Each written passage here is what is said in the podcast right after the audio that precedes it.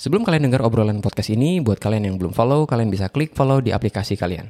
Follow dari kalian bisa bantu podcast ini makin berkembang. Dan kalau kalian juga mau kasih pertanyaan atau topik untuk dibahas di podcast ini, kalian bisa klik link yang ada di deskripsi podcast ini. Tahun baru identik dengan kebiasaan baru. Nah, gimana sih caranya membangun kebiasaan yang baik? Di episode podcast kali ini kita akan belajar tentang bagaimana membangun kebiasaan yang baik.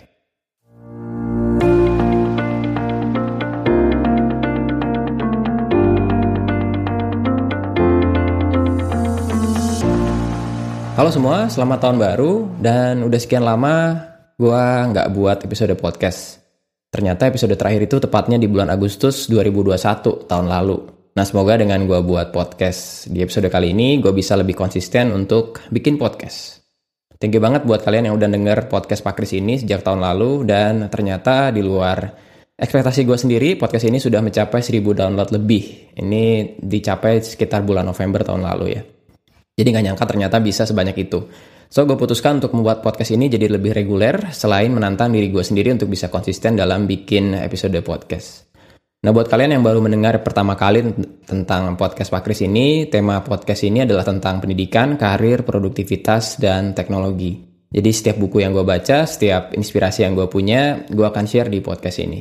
Nah di episode pertama di tahun 2022 ini, gue mau sharing tentang kebiasaan ya, atau dalam bahasa Inggris disebut sebagai habit.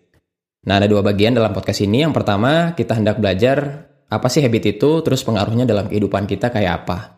Kemudian nanti di episode yang selanjutnya, baru kita akan belajar tentang bagaimana membangun kebiasaan yang baik. Karena gue pribadi sejak uh, Desember tahun lalu, gue sedang membuat banyak banget habit yang baru ya. Dan ya puji Tuhan sampai sekarang gue masih cukup konsisten untuk mengerjakan habit-habit tersebut. Jadi setiap insight, setiap pengalaman yang gue dapat, baik itu yang oke, okay, baik itu yang gak baik, bakal gue sharingin di episode podcast yang uh, yang sekarang dan juga yang akan datang ya. Oke, kita bahas yang pertama dulu nih. Apa sih yang kita tahu tentang habit ya? Nah, dari banyak sumber yang gue pelajari, ada beberapa hal menarik nih tentang habit ya. Dan gue hanya bahas tiga hal yang menurut gue penting banget untuk kita ketahui ya. Yang pertama, kita lihat dulu nih, definisi habit itu apa sih? Nah, ada banyak definisi tentang kebiasaan, tapi menurut gue dari beberapa referensi yang gue baca dan gue alami sendiri, jadi habit atau kebiasaan itu adalah tindakan yang kita lakukan secara berulang-ulang, yang seakan-akan secara otomatis kita lakukan. Jadi ada kata kuncinya nih, ya ini ber, yaitu berulang-ulang dan otomatis ya. Nah, otomatis dalam hal ini tuh kita nggak mikir terlalu banyak tentang tindakan tersebut ya. Kemudian tindakan tersebut jadi sebuah pola perilaku dan sadar atau nggak disadari menjadi bagian dari diri kita. Jadi gue kasih contoh ya, kalau kalian punya atau gue sendiri ya atau kalian juga ya uh, punya kebiasaan uh, sikat gigi di pagi dan juga malam hari setelah bangun tidur maupun sebelum bangun tidur. Nah kalau itu udah jadi kebiasaan maka sebenarnya kita nggak mikir, nggak terlalu banyak mikir nih tentang kebiasaan tersebut. Kalau kalian kayak gue juga, gue mulai sikat gigi dari sebelah kiri ya, gigi kiri apa kanan ya? Kiri. Itu kan gue nggak mikir kan. Gue mulai dari yang sebelah kiri dan mungkin kalian juga mulai dari yang sebelah kanan atau mungkin ada yang aneh mulai dari atas dulu atau bawah dulu ya. Um, itu kan kebiasaan yang kita lakukan dan kita nggak mikir ya. Jadi secara otomatis kita lakukan ya. Nah tentang hal ini juga ada satu riset yang menarik nih dari Duke University yang mengatakan bahwa 40% hal yang kita lakukan setiap hari adalah hasil dari kebiasaan kita, bukan hasil keputusan kita. Gue ulangi, keren banget nih ya Uh, riset itu bilang gini bahwa 40% hal yang kita lakukan setiap hari adalah hasil dari kebiasaan kita, bukan keputusan kita. Jadi sebenarnya kita nggak ngambil keputusan dalam hal habit, tapi karena udah biasa, kita udah merasakan itu sebagai hal yang otomatis kita lakukan. Nah itulah tadi kenapa gue bilang bahwa kebiasaan itu seakan-akan otomatis. Kita nggak pakai mikir pada saat kita lakukan itu.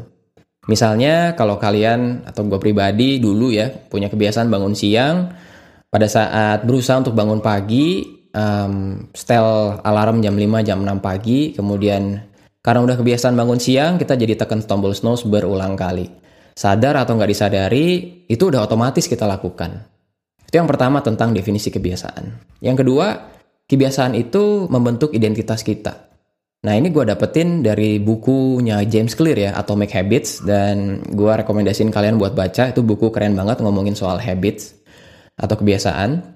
Jadi ternyata setiap tindakan atau kebiasaan yang kita lakukan itu seperti voting terhadap identitas kita. voting terhadap siapa diri kita gitu kan. Jadi kayak ngevote gitu atau ngambil suara gitu kan. Uh, mungkin istilah ini asing ya kalau dalam bahasa Indonesia, tapi kalau kalian baca dalam bahasa Inggris, uh, dia bilang bahwa every action that we take it's a vote to ourselves ya atau it's a vote for our identity. Contoh nih, setiap kali kita nunda kerjaan itu kayak satu voting terhadap identitas kita. Makin sering kita nunda, maka makin banyak voting itu yang membentuk diri kita menjadi seorang penunda. Jadi yang tadinya cuma sekedar tindakan, tindakan yang berulang-ulang menjadi suatu identitas. Nah tentu ada positif dan negatif. Kalau tindakan kita yang berulang-ulang tadi adalah sifatnya positif, maka identitas kita jadi positif. Tapi kalau negatif, identitas kita juga jadi negatif. Jadi sebenarnya powerful banget kan kebiasaan itu. Gue sharing pengalaman gue ketika dulu tahun lalu di akhir tahun banyak banget kerjaan yang gue tunda. Karena gue nggak mood, kemudian karena gue juga males, akhirnya gue nunda. Lama-lama gue jadi melihat diri gue ini sebagai seorang penunda. Nah sementara di akhir tahun lalu di Desember ya gue baca buku judulnya Miracle Morning nanti gue akan sharing juga di podcast ini ya itu buku bagus banget gimana kita bisa bangun pagi kemudian kita melakukan beberapa hal salah satunya olahraga dan ya puji Tuhan selama kayaknya sekitar 40-an hari ini ya udah udah 40 lebih hari Gak, gue melakukan olahraga setiap dua hari sekali. Nggak berat, cuma 15 menit jogging keliling uh, lapangan di kompleks doang. Dan itu bikin gue menjadi punya identitas sebagai seseorang yang sehat. Jadi yang tadinya cuma sekedar tindakan menjadi identitas. Oleh karena itu kita mesti hati-hati dengan apa yang kita lakukan berulang-ulang. Kalau kita sekali bohong, kemudian kita bohong lagi, kemudian kita bohong lagi, lama-lama kita jadi seorang pembohong ya. Yang tadinya tindakan menjadi sebuah kebiasaan. So be careful about what we do repeatedly ya, atau uh, sebuah tindakan yang kita lakukan berulang-ulang. Nah kemudian identitas itu punya dampak sama diri kita. Jadi identitas itu jadi gambar diri kita. Gimana kita melihat diri sendiri nih. Kalau identitas itu positif, maka pandangan terhadap diri kita jadi positif. Tapi kalau negatif, ya negatif juga pandangan diri kita terhadap diri sendiri. Nah hal ini gue banyak alami secara pribadi. Ya seperti tadi yang gue bilang, gue punya struggle tentang menunda. Tapi sekarang gue sekarang punya banyak habit yang baru ya, yang gue lakukan secara step by step, yang bakal gue banyak sharingin juga di uh, podcast di episode-episode yang akan datang ya. Nah setelah itu begitu gue tadi cerita tentang menunda, gue jadi feel bad sama diri sendiri. Habis dari sekali menunda, kemudian yang kedua kali menunda dan seterusnya. Lama-lama begitu gue lihat diri gue di depan cermin atau ketika gue lagi mikir sendiri, uh, eh, gue merasa bahwa kok gue jadi seorang penunda ya. Lama-lama gue jadi nyalahin diri sendiri.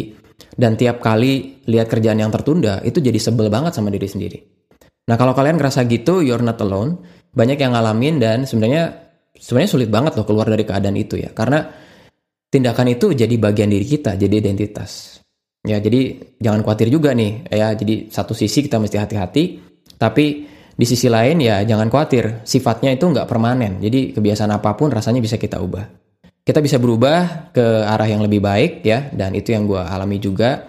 Makin ke sini setelah gue melakukan kebiasaan yang baik, lama-lama gue punya kerjaan yang tadinya banyak tertunda jadi uh, ya jadi bisa terselesaikan dengan baik gitu dan kita bisa berubah ya dan semoga podcast ini bisa jadi insight buat kalian ya untuk berubah ke arah yang lebih baik oke itu yang kedua ya yang ketiga tentang kebiasaan baik dan buruk ya ini yang gue alami dan gue coba catat waktu itu pada saat gue dapet uh, insight dan inspirasi tentang kebiasaan baik dan buruknya ini yang gue catat jadi kebiasaan buruk itu feedbacknya cepat atau dia kita istilahkan sebagai instan gratifikasi.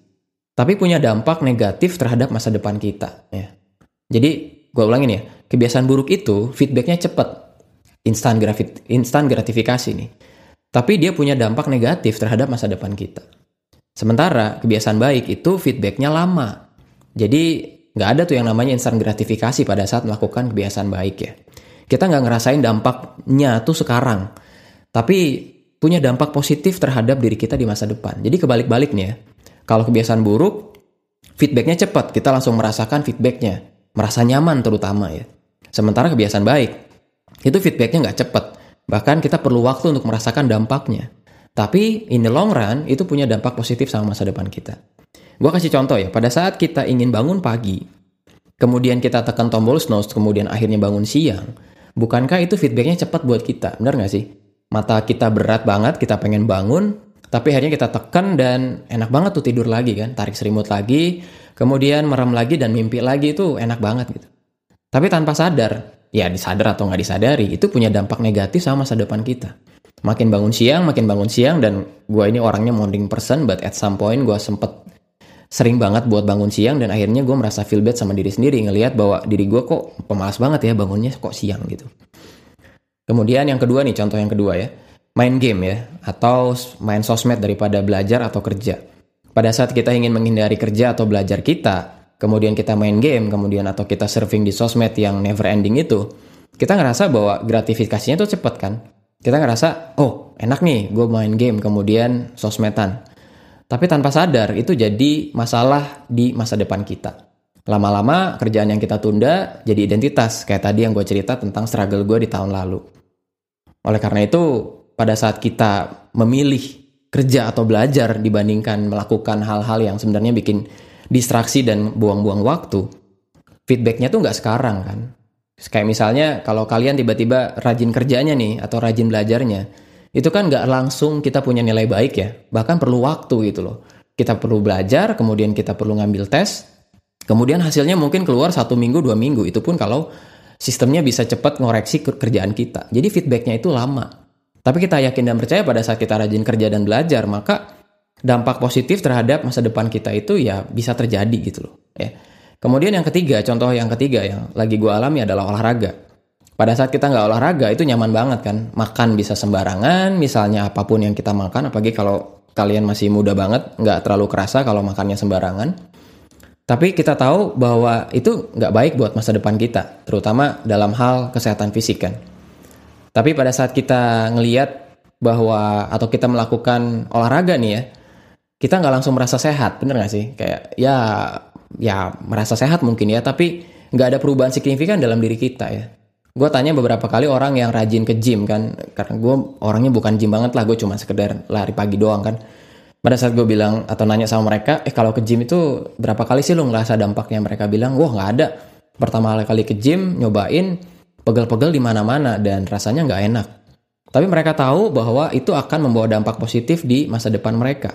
Lama-lama ototnya mulai kebentuk dan pola hidup mereka jadi sehat ya. Jadi itulah kenapa kita melakukan banyak kebiasaan buruk kan. Karena feedbacknya cepat. Pada saat kita tekan tombol snooze, main game atau sosmed, kemudian nggak olahraga, itu feedbacknya sekarang.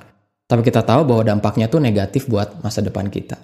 Ya, Oke, jadi itu tiga hal dan gue akan berikan kesimpulan di akhir ini. Gue nggak pengen podcast juga panjang-panjang. Semoga kalian dapat inspirasi. Jadi, in summary, kita belajar tentang kebiasaan. Yang pertama, kebiasaan adalah tindakan yang kita lakukan berulang-ulang yang kita lakukan secara otomatis. 40% hal yang kita lakukan setiap hari itu sifatnya otomatis, bukan hasil keputusan kita. Yang kedua, kebiasaan itu membentuk identitas kita. Jadi hati-hati dengan tindakan yang kita lakukan berulang-ulang, yang kemudian menjadi kebiasaan, yang akhirnya membentuk identitas kita. Yang ketiga, tentang kebiasaan baik, tentang kebiasaan baik dan buruk. Kebiasaan buruk itu feedbacknya cepat, instan gratifikasi, tapi punya dampak negatif terhadap masa depan kita. Sementara kebiasaan baik itu feedbacknya lama. Kita nggak ngerasain dampak berartinya sekarang. Tapi kita tahu bahwa punya dampak positif terhadap masa depan kita. Nah podcastnya sampai di sini dulu dan di episode selanjutnya gue akan sharing hal-hal praktis yang gue lakukan selama hampir dua bulan ini dalam membangun kebiasaan yang baik. So sampai ketemu dan semoga tahun baru kalian bisa punya kebiasaan yang baik yang punya dampak yang positif terhadap masa depan kalian. Sampai ketemu, bye-bye. Kalau kalian dapat value atau manfaat dari podcast ini dan ingin say thank you, kalian bisa support podcast ini dengan mentraktir Pak Kris dengan klik link yang ada di deskripsi podcast ini. Terakhiran kalian akan sangat berarti untuk podcast ini tetap running dan bantu orang-orang untuk stay productive. I'll see you guys later dan stay productive.